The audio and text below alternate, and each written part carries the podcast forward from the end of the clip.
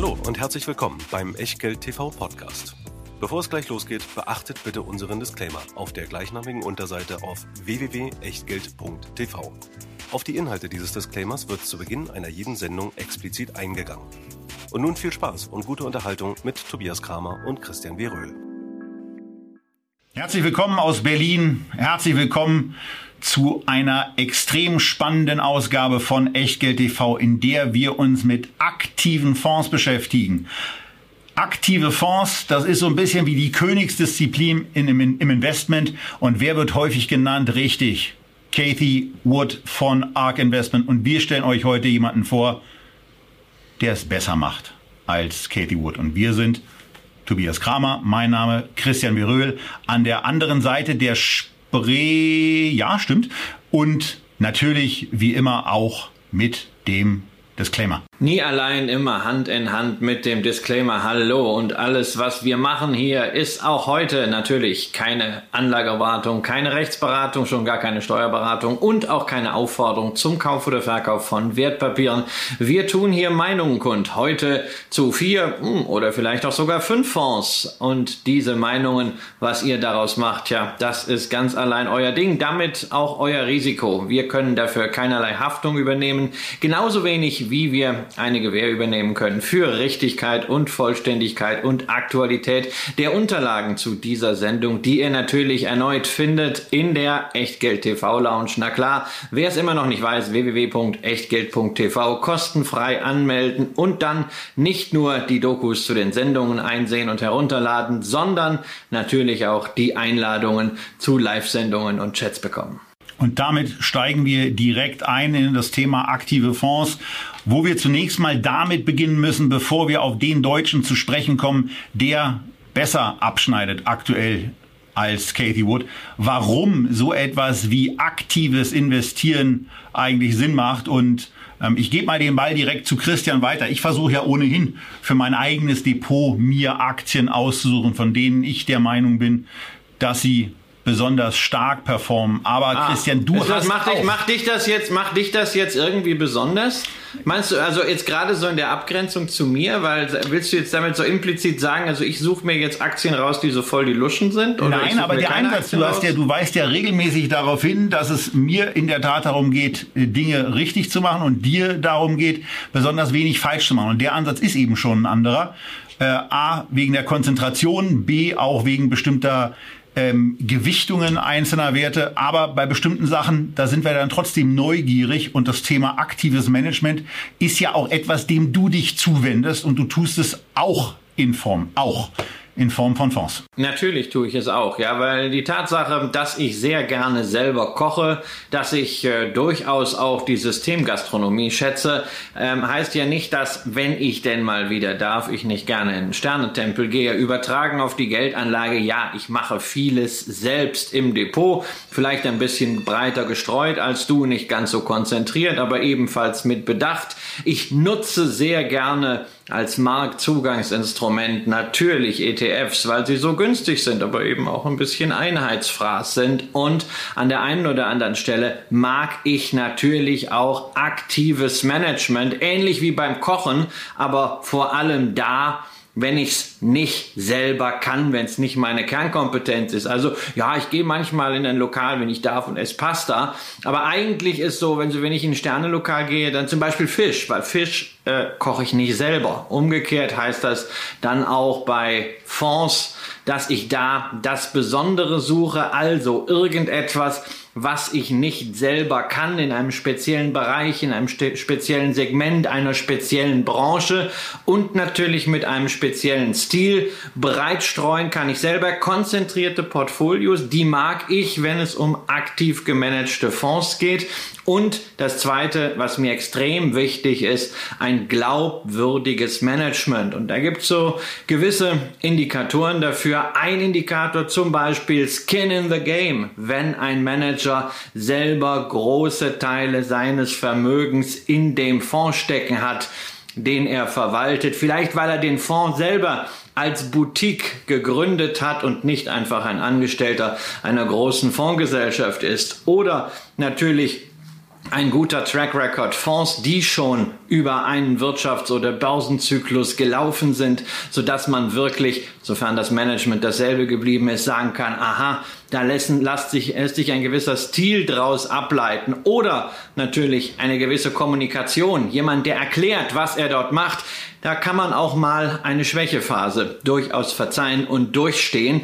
Am besten natürlich alles zusammen, aber irgendwas da muss dabei sein. Und ich nutze natürlich auch immer die Gelegenheit, wenn ich die Chance habe, mit einem Fondsmanager zu reden, das dann auch zu tun. So, und was man dabei dann vor allen Dingen nicht haben muss, sind erstens Menschen, die sogenannte Indexschmuser sind, also eigentlich nichts anderes machen, als relativ risikolos die Performance des Index zu spiegeln durch indexnahes Investieren und dafür dann aber Gebühren jenseits von 1, 1,5 oder wohin auch immer haben wollen. Punkt eins. Und das zweite, was im Fondsbereich aus meiner Sicht ein ganz, ganz wichtiges ist, ist das Thema Kommunikation. Inwieweit bin ich bereit, mich auch mal dem Markt zu stellen, mit Anlegern zu reden, diese abzudaten und dann ist Performance etwas, was natürlich wichtig bleibt, aber im Rahmen einer Strategie, die man als Anleger verstanden hat und der man sich zugehörig fühlt, eigentlich ein Stück weit sekundär. Ähm, es sei denn, es geht dann vollkommen in die Hose. Ich habe gehört, dass es davon auch Beispiele geben soll.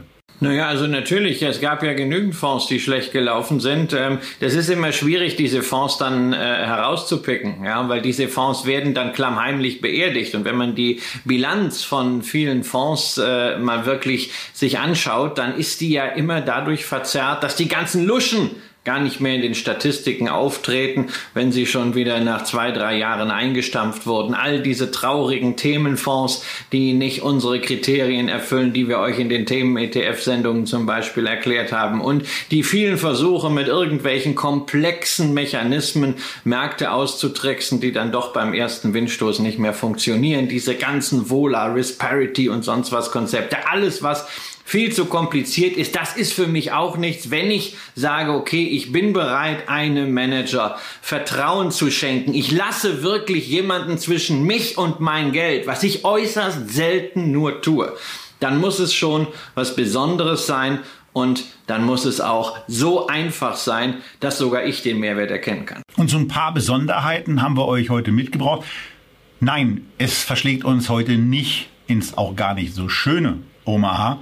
Und äh, wir gucken auch nicht so genau dahin, was Kathy Wood, die angesagteste Fondsmanagerin im Moment auf dem Planeten, so alles macht. Wir haben sie heute ein bisschen in der Sendung und zwar deswegen, um zu zeigen, dass das gute alte Zitat bleibe im Land und nähre dich redlich auch mit aktiven Fonds möglich ist. Man muss, das können wir ja sagen, dafür nicht mal Berlin verlassen, denn hier gibt es eine Erfolgsgeschichte sondergleichen mit einer brutalen Performance, wo wir an einigen Stellen äh, ins massive Loben kommen, aber auch so ein paar kritische Punkte, die allerdings auch erklärt werden können nicht außer Acht lassen. Christian, wir sind beim BIT Global Internet Leaders, der Erfolgsgeschichte am, Kapital, am deutschen Kapitalmarkt von Hansa Invest begeben, mittlerweile von der Gesamtkonzeption eine Milliarde Euro schwer,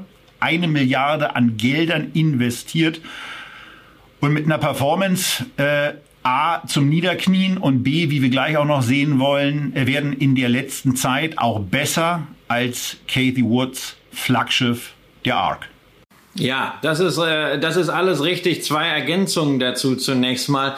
Ähm, das erste ist, so diese eine Milliarde einzusammeln. Das ist ja an sich schon mal in absoluten Zahlen äh, eine ordentliche Hausnummer. Aber wenn man bedenkt, dass dieser Fonds erst Anfang 2019 an den Start gegangen ist, dann würde ich sagen, es ist das erfolgreichste Asset Management Startup, was wir hier in Deutschland jemals gesehen haben. Zumindest woran ich mich erinnere. Ich glaube, an dieses äh, Tempo kommt nicht mal Flossbach von Storch ran. Äh, die auch noch nicht so alt sind, allerdings natürlich inzwischen deutlich größer. Und da sind wir beim Thema Start-up. Ähm, ja, ohne Start-up wäre das natürlich alles nichts, denn dahinter steht eine, ja, ich glaube, man kann es sagen, eine der Ikonen der deutschen Start-up-Szenerie, Jan Beckers, Seriengründer, mehrere Inkubatoren schon aufgebaut, also nicht nur mehrere Firmen, sondern mehrere Brutkästen für Firmen, unter anderem im Finanzbereich, im Gesundheitsbereich und im Werbebereich. Also jemand, der wirklich ein ganz tiefes Know-how hat im Verständnis von digitalen Geschäftsmodellen, der sich das auch nicht irgendwie nur angelesen hat und darüber doziert, sondern der wirklich weiß, wie man Unternehmen groß macht, wie man auch scheitern kann, woran man scheitern kann, was die Stellschrauben sind und wie man Geschäftskonzepte einschätzen kann. Und dass so jemand prädestiniert ist dafür, nicht nur Firmen hochzubringen, sondern auch börsennotierte Firmen zu beurteilen. Das ist natürlich eigentlich eine naheliegende Erkenntnis. Trotzdem machen es so wenige Leute, die dieses Know-how haben. Er hat's gemacht. Er hat das auch für sein eigenes Vermögen gemacht, denn der Seed-Investor war niemand anderes als er selbst. Er hat den Fonds gestartet mit 25 Millionen Euro aus seinem Privatvermögen. Also ein erster Haken für mich an dieser Stelle. Skin in the Game ist auf jeden Fall erfüllt. Ja, und äh, dann ist da eben nicht nur Skin in the Game, sondern dann kommt eben erschwerend und positiv verstärkend auch noch hinzu, dass da zur Skin eben auch richtig ordentlich Performance kam.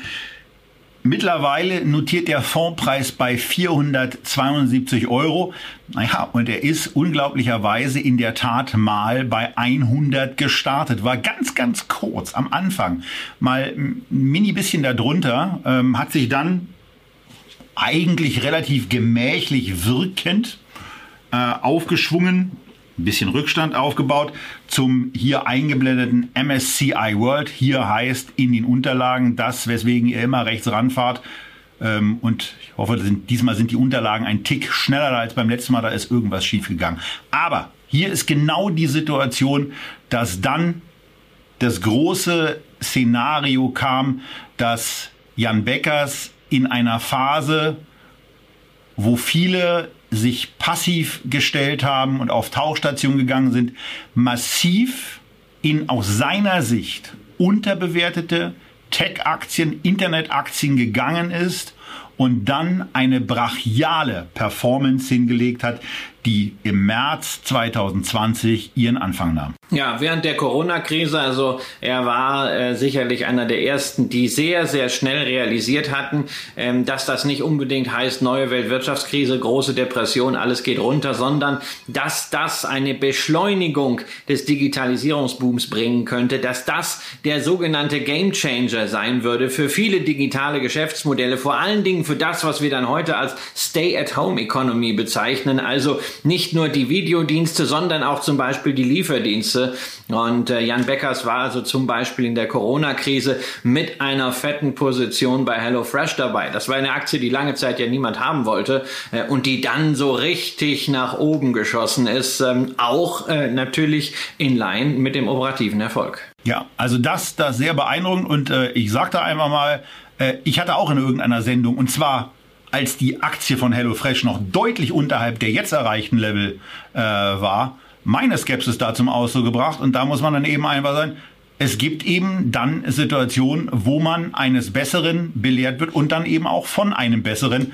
Denn ähm, also da, da kann ich auch nicht sagen. Ich bin mit meiner Performance im letzten Jahr ja ganz zufrieden. Aber die Nummer, äh, die habe ich nicht hinbekommen. Das ist also, äh, das ist, das ist großartig und man muss ja natürlich auch sagen, wenn du eine solche Performance erreichst, dann ist es nicht so, dass du ein, zwei gute Dinger mal dabei hast, sondern äh, um wirklich einen Fonds äh, zu vervielfachen in so kurzer Zeit, mehrere hundert Prozent innerhalb eines Jahres einzufahren, da müssen dann mal salopp gesprochen mehrere relativ viele oder größere Wetten aufgehen. Und das war bei Beckers der Fall. Ähm, und der Fonds ist ja auch im ersten Quartal dieses Jahres. Lange Zeit sehr, sehr gut gelaufen. Aber natürlich klar, wenn man Global Internet Wachstumsaktien pur hat, tja, da braucht man sich nicht zu wundern.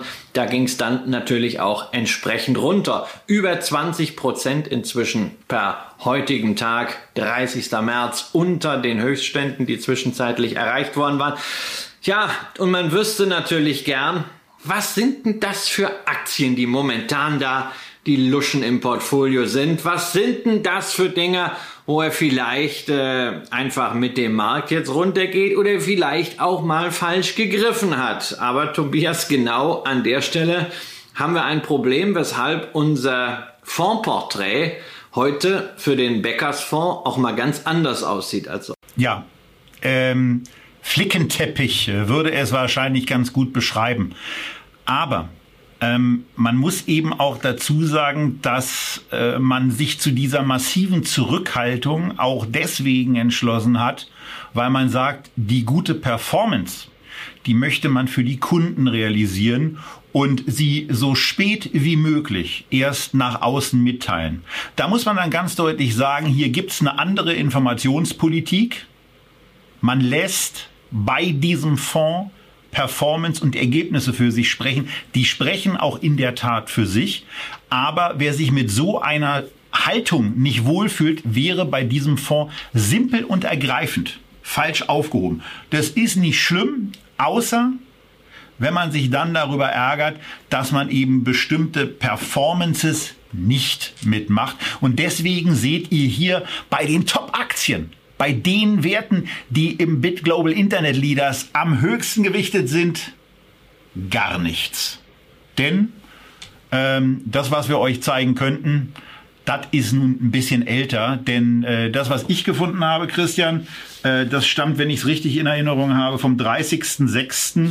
2020. Und genau, es gibt der Halbjahresbericht. Genau, das, ist der, das ist der Halbjahresbericht. Es gibt noch Jahresbericht. Ja. Wann muss man denn den, den Jahresbericht eigentlich vorlegen? Ja, der wird jetzt, der wird jetzt auch bald kommen, der Jahresbericht, ja. Aber ähm, Fakt ist, wir haben momentan hier Ist-Zahlen zur Portfolio-Zusammensetzung, die natürlich dann detailliert sind, äh, die neun Monate alt sind. Und ansonsten, also es gab im Anfang von dem Fonds auch nochmal so eine äh, Top 5 oder äh, Top 10 Liste. Da stand irgendwann wurden mal die Zahlen dann hinten weggelassen. Da wusste man nur noch, ah ja, also das sind die zehn größten Positionen. Und jetzt inzwischen gibt es gar nichts mehr. Man weiß nicht mehr, was aktuell drin ist, außer man hört gerade einen Podcast, wie zum Beispiel den äh, Auftritt von Jan Beckers beim OMR äh, und hört den Meister mal aus dem Nähkästchen plaudern. Ähm, dann weiß man, was aktuell drin ist, beziehungsweise was Stories waren, die er in der jüngeren Vergangenheit gehandelt hat im Fonds. Aber es ist eben nicht so, wie wir es bei ETFs kennen,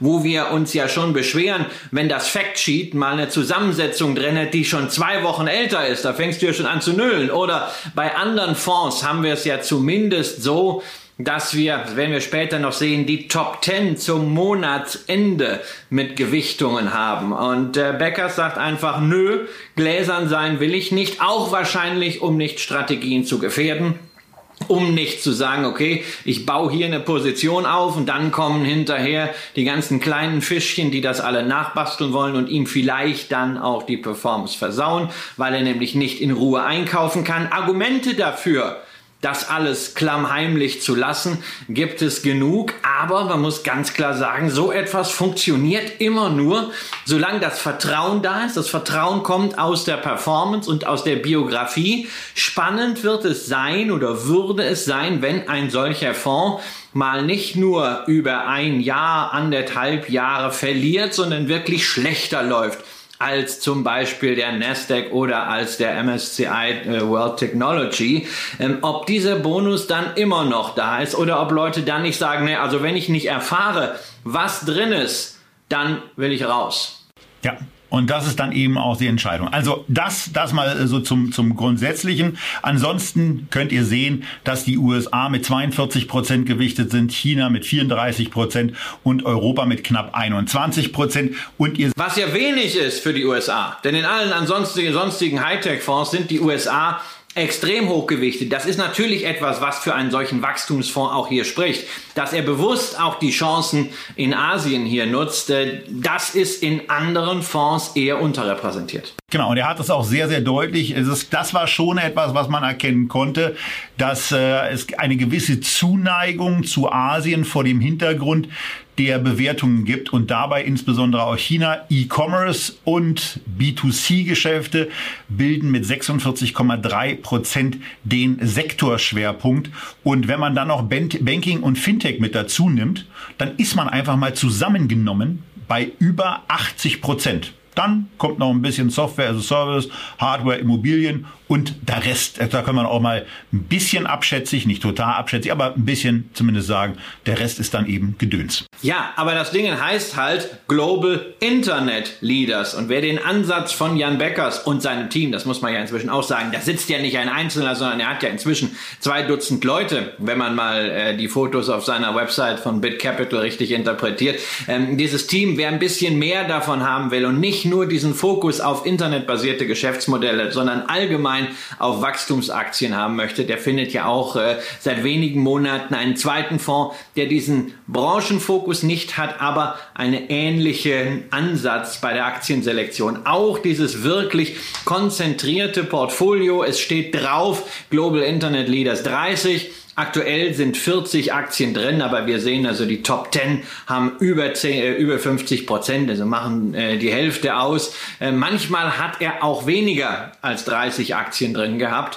Ähm, und da sind natürlich dann Titel dabei, die man kennt, aber immer wieder auch Nebenwerte. Ähm, das ist zweite, dritte Reihe. Das ist dann etwas, wo vielleicht ähm, Anleger ähm, ja auch Anregungen erhalten. Insofern, selbst wenn er alt ist, lohnt es sich natürlich mal in die Portfoliozusammensetzung reinzugucken per 30.06.2020, das was da ist oder dann auch jetzt in den neuen Report, der in den nächsten Wochen kommt, den Rechenschaftsbericht. Da findet man natürlich einige alte Bekannte, die wir auch hier in der Sendung hatten, beispielsweise eine C, den ähm, äh, asiatischen Internetdienstleister, eine DocuSign war damals dabei, eine Livongo war dabei, die dann mit Teladoc fusioniert hatte. Auch das haben wir alles hier in der Sendung besprochen, aber es waren eben auch ein paar Exoten in Anführungszeichen dabei. Zum Beispiel hatte er Ende Juni 2020 5%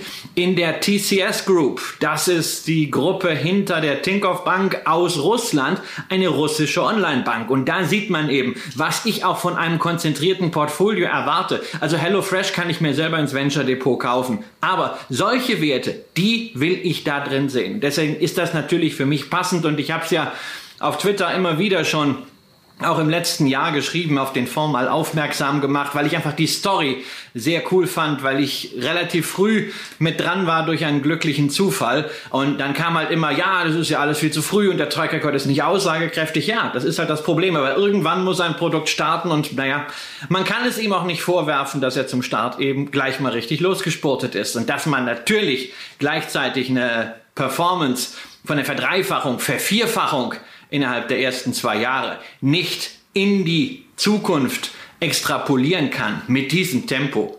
Das sollte klar sein. Aber die Anforderung muss natürlich weiter sein, mit einer solchen konzentrierten Strategie besser zu sein als der Nasdaq, besser zu sein in the long run als der MSCI World Technology und natürlich besser zu sein als andere Fondsmanager, die einen ähnlichen, ich nenne es mal High Growth Ansatz fahren. Genau. Und damit sind wir natürlich bei der Überleitung in die USA. Wenn wir etwas haben in den letzten Monaten, was massiv oft nachgefragt wird, dann ist es das Thema Kathy Wood und die ARC ETFs, die sie herausgegeben hat, in denen mittlerweile jenseits von 50 Milliarden US-Dollar investiert sind. Ob das noch so ist, weiß man dann immer nicht, weil die unterliegen natürlich im Moment auch den Schwankungen, denen solche Technologiefonds ausgesetzt sind. Und Kathy Wood fährt ja einen relativ aktiven Stiefel. Aber wir haben das Ganze hier mal vorbereitet und haben uns mal angeguckt, wie eigentlich seit Januar 2019, also seitdem die Global Internet Leaders investierbar sind, wie diese gegen den ARC Innovation ETF, also das Flaggschiff, abgeschnitten haben. Naja, Christian, und das kann sich doch schon sehen lassen. Ja, und da muss ich sagen, also ich habe ich hab das heute ja getwittert mal so als Teaser für unsere Sendung und habe einfach dazu geschrieben, who the fuck is Cathy Wood? Jan Beckers ist besser. Und dann hatte ich natürlich sofort hysterische Reaktionen. Wie kann ich so etwas nur sagen? Das ist ja Majestät, Majestätsbeleidigung, sonst was. Nein, nein, nein, nein, nein. Also erstens ist sie noch nicht die Göttin der Märkte. Zweitens habe ich einen riesigen Respekt vor dem, was Cathy Woods da aufgebaut hat. Also nicht nur an Performance, sondern auch an Infrastruktur, an, an Intelligence, an Teams. Das ist wirklich äh, äh ebenfalls zum Niederknien. Aber ich finde es auch schön sagen zu können, es spricht die gesamte Welt von einer Fondsmanagerin äh, an der Wall Street, die einen super Job macht. Aber wir haben einen deutschen Seriengründer, der in der Performance zumindest aktuell in diesem Zwischenstand nach zwei, ein Vierteljahren noch besser ist. Und das, obwohl wir in Deutschland ja nicht unbedingt die Brutstätte ähm, des Hightech-Investings sind. Und das freut mich einfach. Das finde ich einfach schön. Und Jan Beckers hat da Mut bewiesen. Er hätte das ja auch nicht machen müssen. Er ist ja jetzt nicht so, dass er jetzt noch irgendwie Geld braucht. Er hätte das ja auch alles im stillen Kämmerlein machen können. Aber zu sagen, hey, ich gehe jetzt nochmal raus mit Asset Management, ich finde das großartig und ich freue mich einfach für diese tolle Story, ähm, dass er hier sogar ja als klammheimlicher deutscher Fondsstar, zumindest in der Wahrnehmung gegenüber Cathy Wood, so gut auch abschneidet gegenüber einer Fondsmanagerin, die natürlich Milliarden bewegt. Nicht nur mit dem, was sie tatsächlich an der Management hat, sondern auch mit dem, was sie darüber sagt. Denn Cathy Wood ist ja so ein bisschen das Gegenteil von Jan Beckers. Jan Beckers liebt es, über seine Strategie zu erzählen, über abgeschlossene Investment, während Cathy Wood natürlich sehr offensiv auch über ihre aktuellen Holdings spricht. Größte Position und zeigt also immer eine der größten Positionen äh, Tesla, äh, eine Aktie, in der sich sowieso die Geister scheiden. Und ja, die redet sie dann gerne nochmal stärker. Da kam eine Studie raus von ARK Invest, dass das Kursziel eigentlich bei 3000 liegt, zumindest wenn man verschiedene Szenarien aggregiert und dann das Wahrscheinlichste rausnimmt. Das ist so der Gegensatz zu Jan Beckers volle Transparenz, aber damit auch volle Power in der Außenkommunikation, um vielleicht auch so ein bisschen an der Self-Fulfilling Prophecy zu arbeiten. Ja, wobei man bei dem, bei dem ARC-Kursziel von 3000 jetzt mal ein bisschen despektierlich auch sagen, sagen muss, da kannst du auch zehn Würfel in einen Becher packen, einfach mal ein paar hundert Mal würfeln und dann äh, nimmst du, nimmst du das Ergebnis, was äh, an Würfelaugen da jeweils rauskommt, mal 100 ähm, und dann kommst du irgendwo im mittleren Ausprägungsbereich wahrscheinlich auch auf 3000. Also äh, diese, diese Art der Monte Carlo Simulation mit den Input-Variablen, da könnte man eine separate Sendung zu führen ähm, und da hat man sich ein bisschen mit ins Knie geschossen. Mich hat, mich hat heute jemand auf Instagram gefragt, was ich denn denke von dieser Monte Carlo Simulation und ich muss sagen, ich finde diese Monte Carlo Simulation absolut richtig. Ich stehe voll dahinter. Ja, weil was sagt diese Monte Carlo Simulation? Die sagt, es ist mit einer gewissen Wahrscheinlichkeit versehen, dass Tesla 2025 bei 3000 steht. Es gibt eine Wahrscheinlichkeit, dass sie deutlich höher notiert und es gibt eine Wahrscheinlichkeit, dass sie deutlich tiefer notiert. Und mit der Aussage kann ich jetzt leben.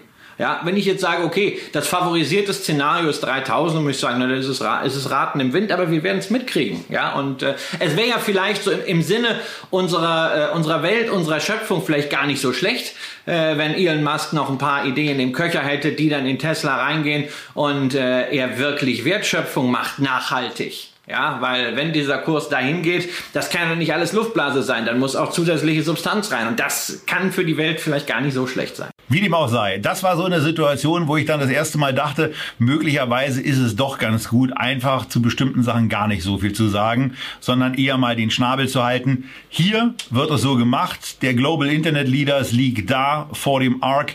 Wir haben noch eine zweite Grafik, wo ihr das Ganze auch noch seht. Es gibt auch noch die bei Christian sehr beliebte Unterwassergrafik, wie das Ganze eigentlich. Jetzt hast du mir, jetzt hast du mir eine Grafik einfach mal so übersprungen und das finde ich natürlich mal schade, weil wir wollen ja hier nicht nur über Fonds reden, wir wollen auch ein bisschen mal den Werkzeugkasten öffnen. Was machen wir denn, wenn wir uns Fonds anschauen? Natürlich, wir gucken uns die Strategie an, wir gucken uns den Manager an, aber wenn schon was da ist und wenn wir einen Vergleich machen, natürlich gucken wir uns auch mal den Kurs an an und nicht nur darauf hin, dass wir zwei Graphen nebeneinander legen und sagen, oh, der eine ist ja viel mehr gestiegen als der andere. Das ist ein bisschen platt, sondern wir wollen doch wissen, aus welchen Phasen kommt denn diese Überrendite? Wurde die konstant erwirtschaftet oder war das irgendwie ein Lucky Punch? So, und wenn wir da den Vergleich machen, diese relative Performance, also das, den Abstand normiert auf 100 uns anschauen bei Bit Global Leaders versus ARC, dann stellen wir fest, es gab zwei besondere Phasen, in denen Beckers wirklich besser war als Wood. Und zwar das eine war während der Corona-Krise, da geht die relative Performance rasant hoch, dann bildet sie so ein Plateau aus, dann geht sie sogar so ein bisschen zu runter und dann nochmal Anfang des Jahres, als Cathy Wood auch ein bisschen geschwächelt hat, da hat Beckers nochmal richtig losgelegt. Und das ist sehr, sehr wesentliche Entscheidung. Also wir können jetzt auch nicht sagen, er war jetzt durch die Bank kontinuierlich besser als Geht Cathy ja Wood, sondern er, na, naja, wir werden gleich nochmal einen Fonds sehen, der wirklich kontinuierlich besser war als sein Vergleichindex, wo wir eine sukzessive steigende relative Performance haben. Aber hier müssen wir einfach sagen, Beckers hat in zwei schwierigen Situationen, nämlich Corona-Krise und dann Anfang des Jahres, wo ja dieser Favoritenwechsel auch schon im Gang war, raus aus den Stay-at-Home-Aktien, raus aus ein paar überbewerteten Titeln, da hat er lange Zeit deutlich besser äh, ausgesehen als Cathy Wood. Und in den beiden Situationen, beiden kritischen Lagen, hat er ordentlich reagiert. So. Und ähm, ich hätte äh, auch aufgrund der fortgeschrittenen Zeit äh, jetzt äh, würde ich jetzt auf den allerletzten Chart und den Unterwasserchart so ein bisschen außen vor lassen, Der Christian. kommt gleich nochmal. Äh, genau, anderen- weil wir müssen, wir müssen natürlich auch auf eine Sache eingehen. Ähm, die TER bei diesem Produkt ist 1,92 Prozent. Und natürlich hören wir quasi schon den nicht auf die Performance und aufs Ergebnis und auf die Leistung blickenden Aufschrei, sondern wir sehen den isolierten Aufschrei, wenn man die 1,92 Prozent alleine sieht. Wo ich ja bei der Leistung sage, scheißegal, aber es gibt ja andere Einstellungen. Und da gibt es eine sehr, sehr gute Nachricht. Denn es gibt auch, Christian, eine andere Tranche, die deutlich niedrigere Fixkosten hat und dann aber sagt, aber Freunde der Sonne, wenn wir erfolgreich investieren, dann gibt es eine erfolgsabhängige Gebühr. Ja, und das hat durchaus Gründe, dass ausgerechnet jetzt wieder das Martinshorn zu hören ist, denn da heißt es Vorsicht, es gibt tatsächlich eine Tranche mit 0,16 Prozent und naja, man muss halt dann äh, noch eine Performancegebühr zahlen. Von all dem, was irgendwie über 7 Prozent hinausgeht, muss man nochmal 30 Prozent abgeben, aber mein Gott, man sagt sich dann, wenn viel verdient wird, dann kann man noch viel an den Bäckers abgeben, gut, fast ein Drittel, dann aber ist egal. Und ich muss ja erstmal die 7 Prozent verdienen, dafür, wenn er nichts verdient, dann kriegt er auch nichts, dann sind es nämlich nur 0,16 Prozent. Tja, Beckers wird sich wahrscheinlich freuen über jeden, der sich auf diese Performance-Fee-Variante eingelassen hat. Denn ist klar, bei der Performance gab es ordentlich Performance-Fee und das schlägt sich natürlich auch am Ende in der Wertentwicklung nieder. Denn bei den für Privatanleger verfügbaren Tranchen einerseits die R1, das ist die mit der Fixgebühr, hatten wir ein Plus von 370 und bei denen, die knickrig waren und lieber nur die Performancegebühr hatten, ist es plus nur von 250 Prozent. Das ist die R3. Also insofern, wenn man Wobei sich so nur etwas natürlich, na, nur natürlich ja, auch. aber na, du musst doch sehen, das ist ein Riesenabstand. Seh das auf 10.000 Euro, dann steckt da richtig Differenz drin. Und deswegen bin ich ja der Meinung, wenn man sich so etwas Besonderes leistet, da muss man es maximal ausnutzen. Das ist ungefähr so, als wenn du ins Sterne-Restaurant gehst und sagst dann am Ende, wenn es heißt, was willst du denn trinken? Oh, no, ich hätte gern Wasser. Ja, weil du darauf spekulierst, dass irgendwas schief geht und du am Ende einen Shampoo kriegst, so als Ausgleich dafür, äh, dass irgendwas kalt war. Nee, also dann bitte gleich volles Ballett. Herr Ober, bringen Sie mal eine Pulle. Und deswegen, also ich kaufe hier auch die R1-Tranche mit dem Fixum. Naja, wenn es schlecht läuft, machen die 1,9% den Kohl auch nicht mehr fett. Aber wenn es richtig gut läuft, will ich voll dabei sein. Und 30% abzugeben, das ist dann doch der Hammer. Ja, aber ihr habt die Wahl. Das ist eben die Möglichkeit, die ihr bei diesem Fondsprodukt habt. Ihr könnt euch entscheiden zwischen dem Klassiker und ihr seid dann eben bereit, auch diese 1,92% TER zu bezahlen. Oder ihr sagt euch, na sag mal, hallo? Der soll erstmal zeigen, dass er das auch noch ein weiteres Jahr schafft.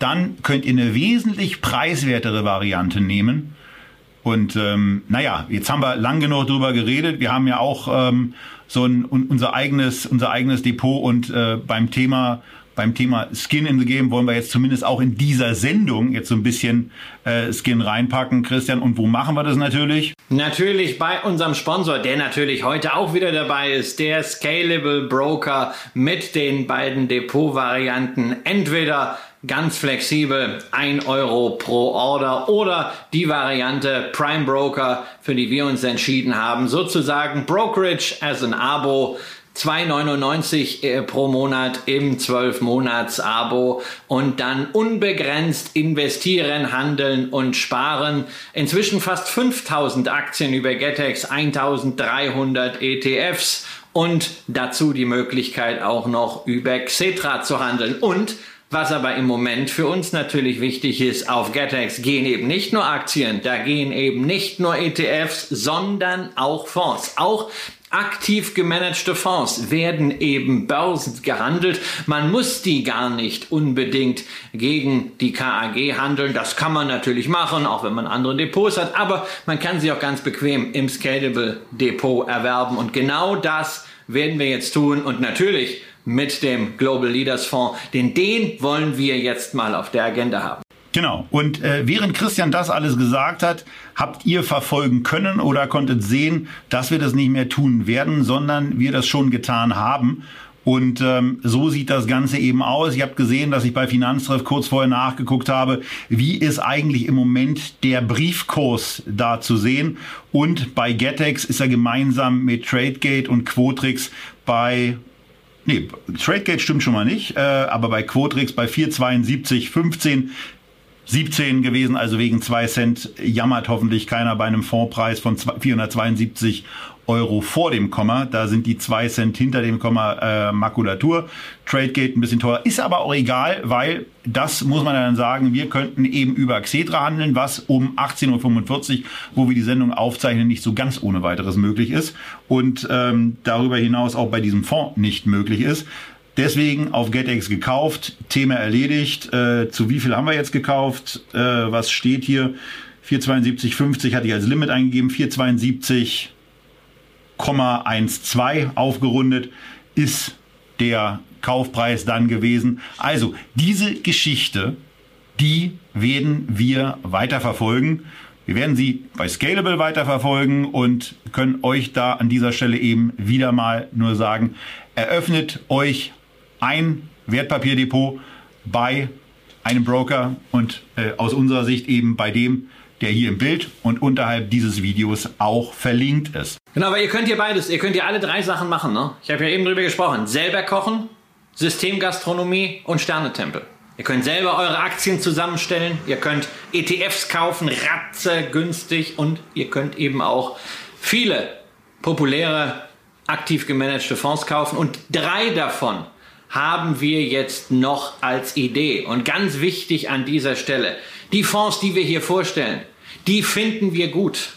Aber das heißt nicht, dass Fonds, die jetzt fehlen, uns nicht gefallen. Also wenn jetzt unter den Kommentaren eine Diskussion entbrennt über Jan Beckers versus Cathy Wood, fände ich das großartig. Aber wenn allzu viele Fragen sind, warum ist der DLF nicht dabei, warum ist der Plato nicht dabei, warum ist der Paladin nicht dabei, warum ist der und der nicht dabei? Naja, ihr könnt ja mal schreiben, welche Fonds ihr gut findet. Und wenn wir die auch gut finden oder wenn allzu viele sich die wünschen, dann kommen die natürlich auch mit rein. Und das macht ihr bitte unter den Kommentaren. Ähm, und möglicherweise gibt es ja auch nochmal eine andere Form von Feedback-Sendung, wo wir auch das Thema Fonds mal aufgreifen. Wichtig ist aber auch, es sind nicht nur Produkte, die wir gut finden, es sind außerdem Produkte, die keine Werbung sind. Werbung steht bei uns mit dran. Werbung machen wir mit einer gewissen Überzeugung auch für Scalable. Aber keines der vorgestellten Produkte hier bedeutet irgendeine Zuwendung für uns, ist keine Werbung, nix, nada, niente. Und jetzt machen wir damit weiter, was Christian eben angekündigt hat. Drei Produkte, die auch ziemlich geil sind. Denn die Nasdaq ist ja schon ganz schön. Aber in den letzten Jahren zeigt der Morgan Stanley US Growth Fund, dass es im aktiven Management tatsächlich Möglichkeiten gibt, auch den Nasdaq 100 zu schlagen, auch wenn man sagen muss, dass das nicht immer so war. Nee, das war absolut nicht immer und äh, der Fonds hat ja nun wirklich Historie. Deswegen haben wir ihn reingenommen. Morgan Stanley US Growth Fund, naja, es ist eigentlich so der Granddaddy der Wachstumsfonds, ja, weil der Opa, der hat schon ein bisschen länger überlebt. Der Opa ist nämlich schon 1997 äh, gestartet worden. Äh, damals äh, hat der Fonds bereits seine ersten Schritte getan. Morgan Stanley, riesiges US-Haus und äh, hat damals schon in, auf Wachstumsaktien gesetzt, sozusagen in der ersten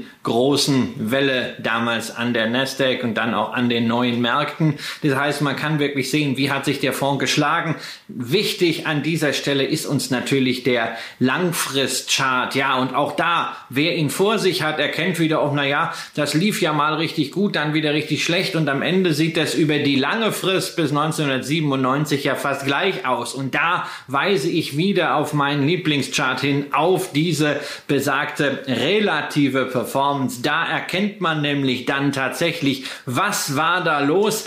Am Anfang der New Economy Bubble, da war der Fonds deutlich schlechter als die Nasdaq, hat hinterher das Ganze kräftig aufgeholt. Allerdings dann 2003 bis 2018 lief er eigentlich konstant ein bisschen schlechter als der große Wachstumswerteindex, bevor dann im Zuge der Corona-Krise entdeckt wurde, hey, jetzt kann es doch noch mal richtig aufwärts gehen. Jetzt haben wir das richtige Portfolio, um den Nasdaq zu schlagen.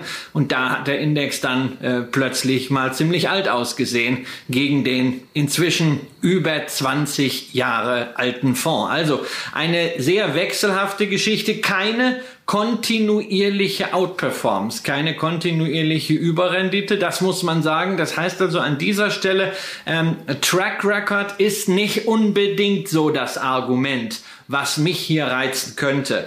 Gleichzeitig auch, also Skin in the Game ist natürlich ein Thema, wenn man ein so großes Haus wie Morgan Stanley hat und nicht eine kleine Boutique wie Bit Capital, ist da immer so ein Fragezeichen drin. Das ist eben dann nicht eine Management-Lichtgestalt, das sind dann Teams, mit sehr, sehr vielen Zuarbeitern. Ist auch nicht so. Aber Tobias, die aktuelle Allokation, die lässt doch zumindest den Schluss zu, dass man hier eine valide Alternative zum Nasdaq 100 finden kann. Ja, also ich bin ja, bevor ich auf die Allokation gehe, da wird mir, da weiß ich ja, dass mir beim ersten, beim höchstgewichteten Wert das Heft des Redens sofort wieder aus der Hand genommen wird. Deswegen will ich mich mal ganz kurz auf die linke Seite unseres Fondsporträts auch äh, verschlagen. Gesamtkosten hier 1,64 Prozent, das äh, kann man ja zumindest auch mal sagen es ist halt ein aktiver Fonds. Die Dinger sind teurer. Ja, das ist so.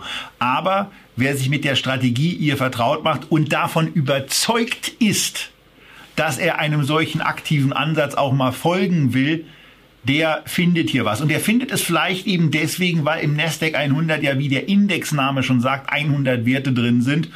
Und ähnlich wie beim Global Internet Leaders, der im Moment 40 Werte angeblich enthält, jetzt müssen wir mit den entsprechenden Einschränkungen auch sagen, ist es hier so, dass zumindest Ende Februar in diesem Fonds 45 Einzelwerte enthalten waren und davon war der dritthöchstgewichtete, da bin ich ja schon wieder bei Dorsey, Square, jetzt dachte ich, ich fange andersrum an, der zweithöchste gewichtete Wert ist Shopify und die Nummer eins ist Twitter.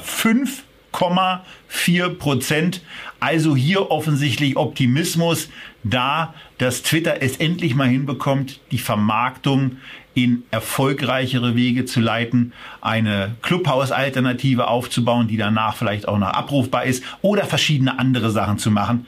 5,4 Prozent in Twitter.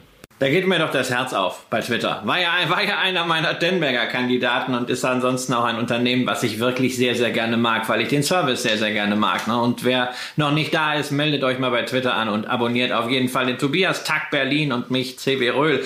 Ähm, aber Twitter, ich wollte gar nicht jetzt über Twitter reden. Ich wollte eigentlich viel mehr über die Gesamtheit dieser Werte ähm, dort reden, weil das ist ja das Spannende. Ähm, das sind ja auch keine richtigen Klumpen oder Schwergewichte. Das sind so vier, fünf Prozent in so diesen Top Ten Kennwerten. Das sind Werte, die man also bewusst durch so einen Bottom-up-Approach findet. Da sagt man nicht, also wir wollen jetzt irgendwas abdecken, sondern jeder einzelne Wert wird angeguckt. Da geht es um Wettbewerbsvorteile, da geht es um Free Cashflow-Renditen und da geht es auch um den Return, um das investierte Kapital, wo man seine Zielmarken hat. Das sind so die drei Richtgrößen. Vor allen Dingen ist dabei entscheidend, was es für Werte sind, beziehungsweise was nicht dabei ist. Aus den ganz großen Nasdaq 100 Werten ist nur einer mit dabei, ein absolutes Dickschiff, nämlich Amazon. Das heißt, wir haben also hier doch eine etwas breitere Streuung und nicht diese immense Fokussierung auf Plattformaktien, auf diese Modeaktien, oder nennen wir sie mal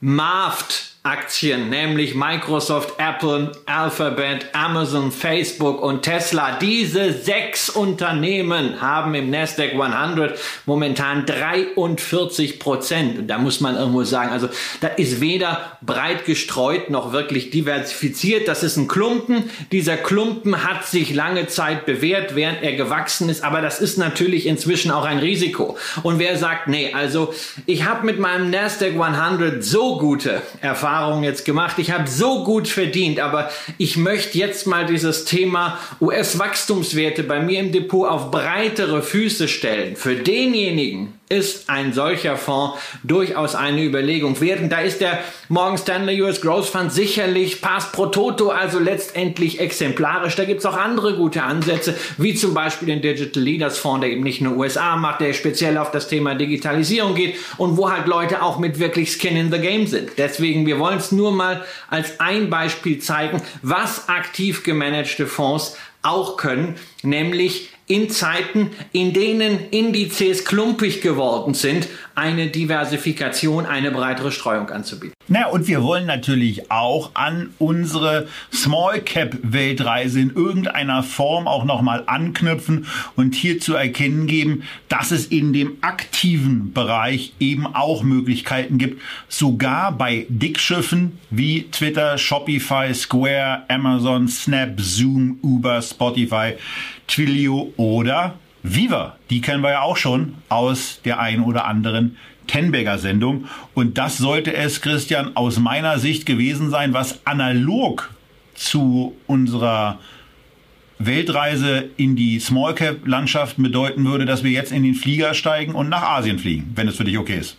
Wir fliegen nach Asien und zwar das mit dem größten Vergnügen zu einem anderen Fonds, den ich tatsächlich im Portfolio habe. Ich habe ihn auf einer Veranstaltung äh, kennengelernt. Mich hat das Konzept sofort überzeugt und ich habe dann mal so einen, so einen kleinen Anfangskauf gemacht und dann lief es und ich habe äh, ein bisschen mehr Vertrauen dazu und mittlerweile ist es eine äh, ähm, ganz ordentliche Allokation, die ich äh, da drin habe, nämlich der Fidelity Asia Pacific Opportunity Fund. Also auch hier ein Fonds, der jetzt nicht von einer kleinen Boutiquengesellschaft kommt, sondern von einem absoluten Riesen Fidelity, ein Unternehmen mit anerkannter Asien-Perspektive und auch hier wieder dieser Ansatz ganz, ganz konzentriertes Portfolio Portfolio 34 Titel nur. High Conviction nennt das der Fondsmanager äh, Anthony Strom und der zeigt auch im Rahmen seiner Berichterstattung zum Fonds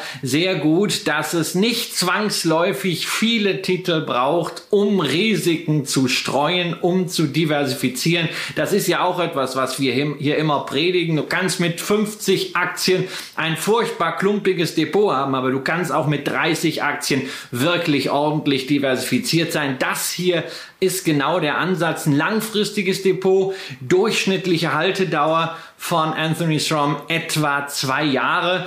Und das Besondere daran ist, es ist jetzt nicht klassisch ein Emerging Markets Fonds, es ist nicht klassisch ein China Fonds, sondern es ist ein Fonds, der Gesamtasien ins Blickfeld nimmt, ohne irgendwelche Restriktionen. Das heißt, man hat sowohl die absoluten Dickschiffe gelegentlich drin, wie aktuell eine Taiwan Semiconductor Manufacturing, aber man hat halt auch Aktien drin, die jetzt vielleicht ähm, der typische deutsche Anleger nicht unbedingt kennt, wie zum Beispiel den fünf größten Wert, äh, die HDFC Bank, äh, eine der ältesten und etabliertesten Privatbanken in Indien. Und auch die Liste der vertretenen Länder die von China bis Australien geht, also Emerging Market bis etablierter Markt zeigt, der hat alle Freiheiten, der nimmt sich alle Freiheiten und das was rauskommt, ist wirklich beachtlich. Genau, und da kommt eben auch gerade durch Australien raus,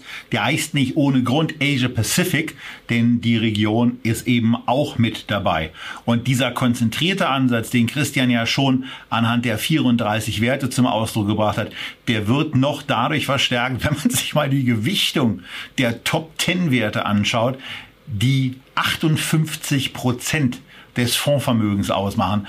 Also in der Tat fette Investitionen in die Werte, an die man glaubt, wo man den Unternehmen, den Unternehmern vertraut und dann Rinder mit, naja, ein bisschen Gebrüll, aber ebenso, dass man zuerst selber positioniert ist. Auch hier gucken wir natürlich wieder auf die Kosten. Auch hier sehen wir, dass wir mit 1,95 Prozent im massiven Aufschrei-Niveau sind. Aber auch hier muss man eben einfach sagen, dass Leistung auch etwas ist, was bezahlt werden soll und aus unserer Sicht eben auch muss. Und Christian hat ja auch in der, bei der anderen Grafik, wo die Outperformance so ein bisschen äh, nervöser war, schon zum Ausdruck gebracht, dass da heute noch einer kommt, der das relativ stetig, stetig gemacht hat. Und wenn man sich das hier so anguckt, was zwischen 2010 und 2015 beispielsweise passiert ist, das wirkt dann so ein bisschen, naja,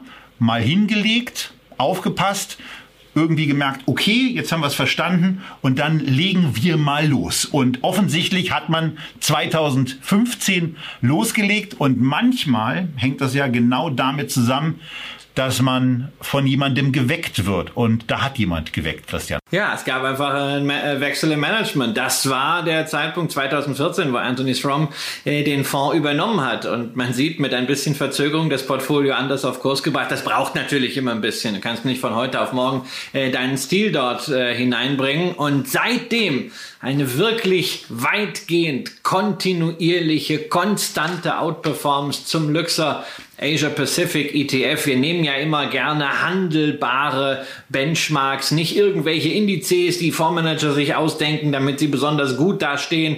Deswegen haben wir auch eben den Morgan Stanley Fonds laufen lassen gegen den Nasdaq 100, weil den könnt ihr selber ja auch als Alternative kaufen und nicht den Russell 1000 Growth, äh, den Morgan Stanley nimmt, weil da habt ihr nichts von. Den kriegt ihr nicht in Deutschland als ETF. Und hier also die Konstanz dieser Outperformance, das ist wirklich beeindruckend. Das ist für mich persönlich viel, viel beeindruckend beeindruckender als die absoluten Zahlen stichtagsbezogen, dass der Fonds sich jetzt halt seit 2010, also seit der äh, Auflegung äh, verdreifacht hat äh, während der Index sich verdoppelt hat, sondern die Art und Weise, wie das passiert ist, dass er also in der Lage ist, mit diesem konzentrierten Portfolio ähm, tatsächlich eine kontinuierliche Überrendite zu erwirtschaften, das ist sehr, sehr interessant. Das ist ein sehr, sehr positives Argument für den Fonds. Nein, das ist wie immer keine Garantie, dass das auch in der Zukunft funktioniert, aber es hat bislang sehr, sehr gut funktioniert. Warnsignal für mich wäre, wenn der Manager wechselt, ähm, dann äh, muss man gucken,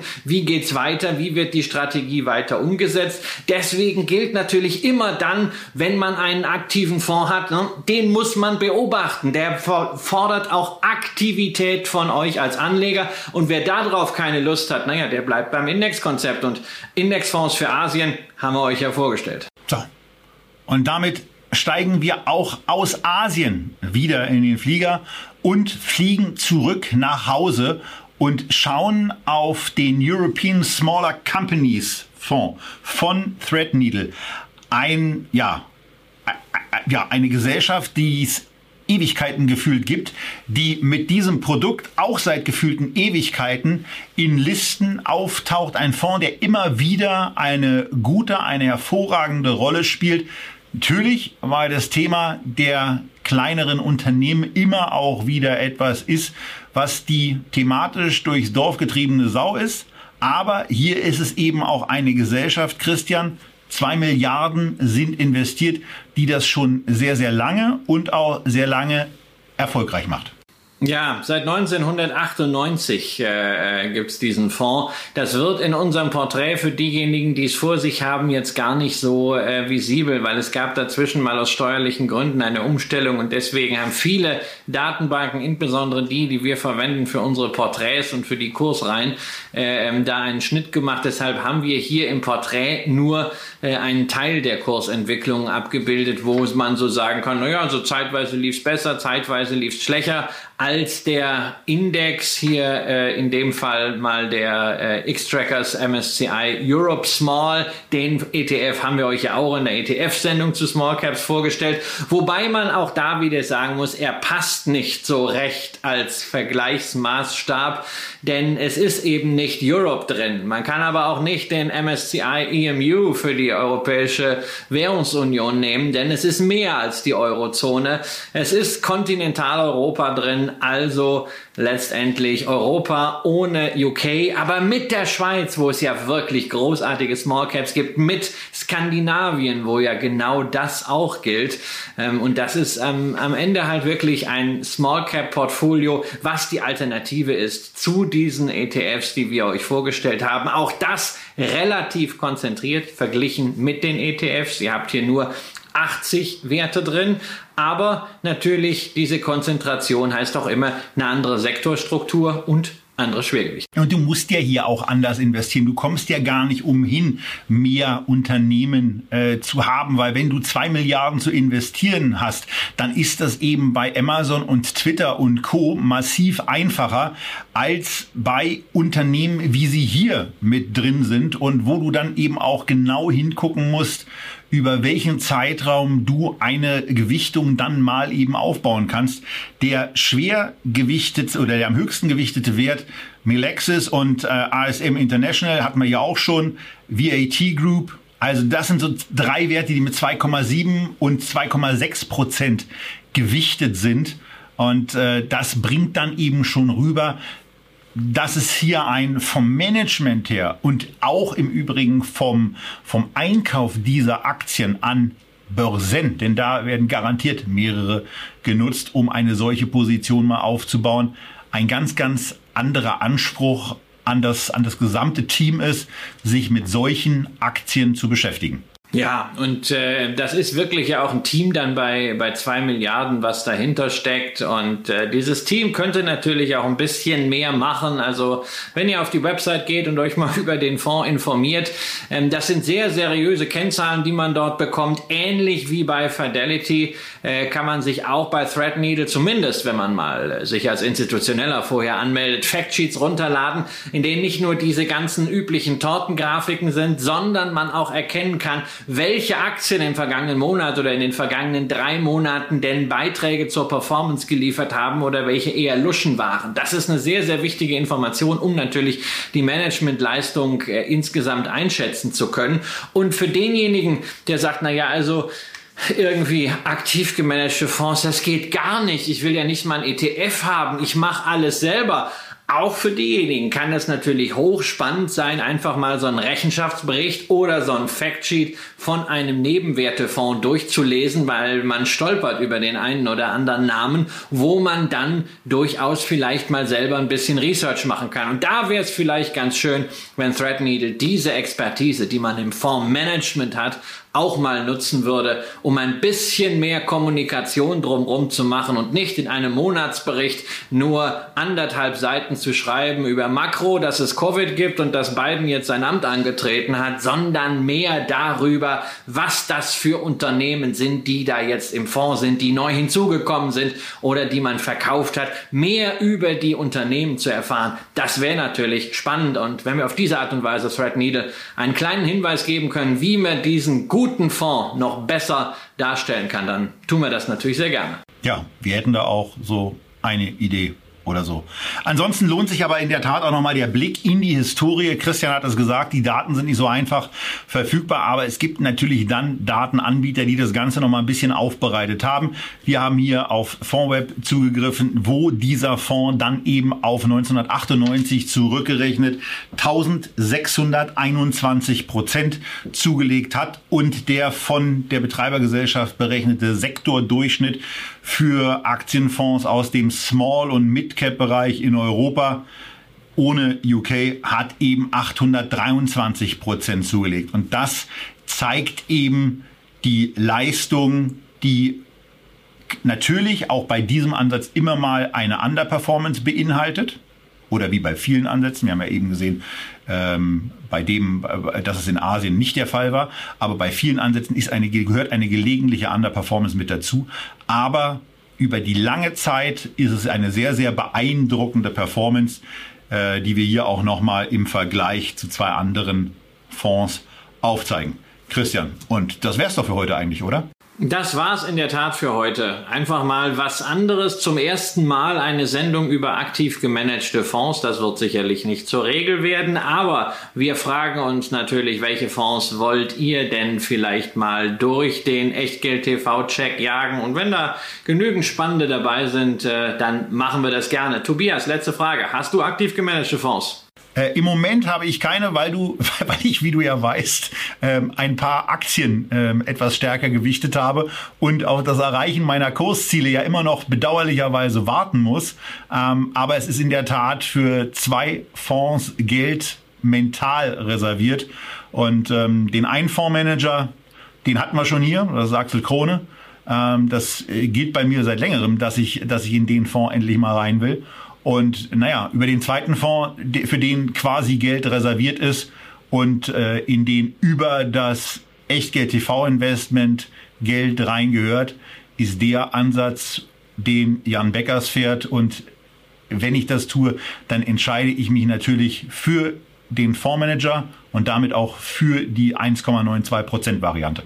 Ja, also für mich war es natürlich in gewisser Hinsicht ein Heimspiel. Ich gebe zu, dass das auch ein bisschen eine Rolle gespielt hat. Den Morgan Stanley Fonds habe ich nicht. Ähm, weil ich in den USA ansonsten sowieso schon ganz gut aufgestellt bin. Aber Jan Beckers, der Asia Opportunities und auch der Threadneedle, den ich in einer Versicherung äh, drin habe, die ich vor Ewigkeiten abgeschlossen habe, nämlich nie selber gekauft, aber in, in dieser Versicherung drin. Und äh, ja, da merkt man natürlich dann auch über die lange Zeit, ähm, da lohnt sich dann sogar der Versicherungsmantel. Das war Echtgeld TV für heute. Wir freuen uns auf und über eure Kommentare unterhalb dieses Videos. Wir freuen uns natürlich auch darüber, wenn ihr unseren Podcast äh, in der iTunes oder den anderen Bibliotheken entsprechend abfeiert.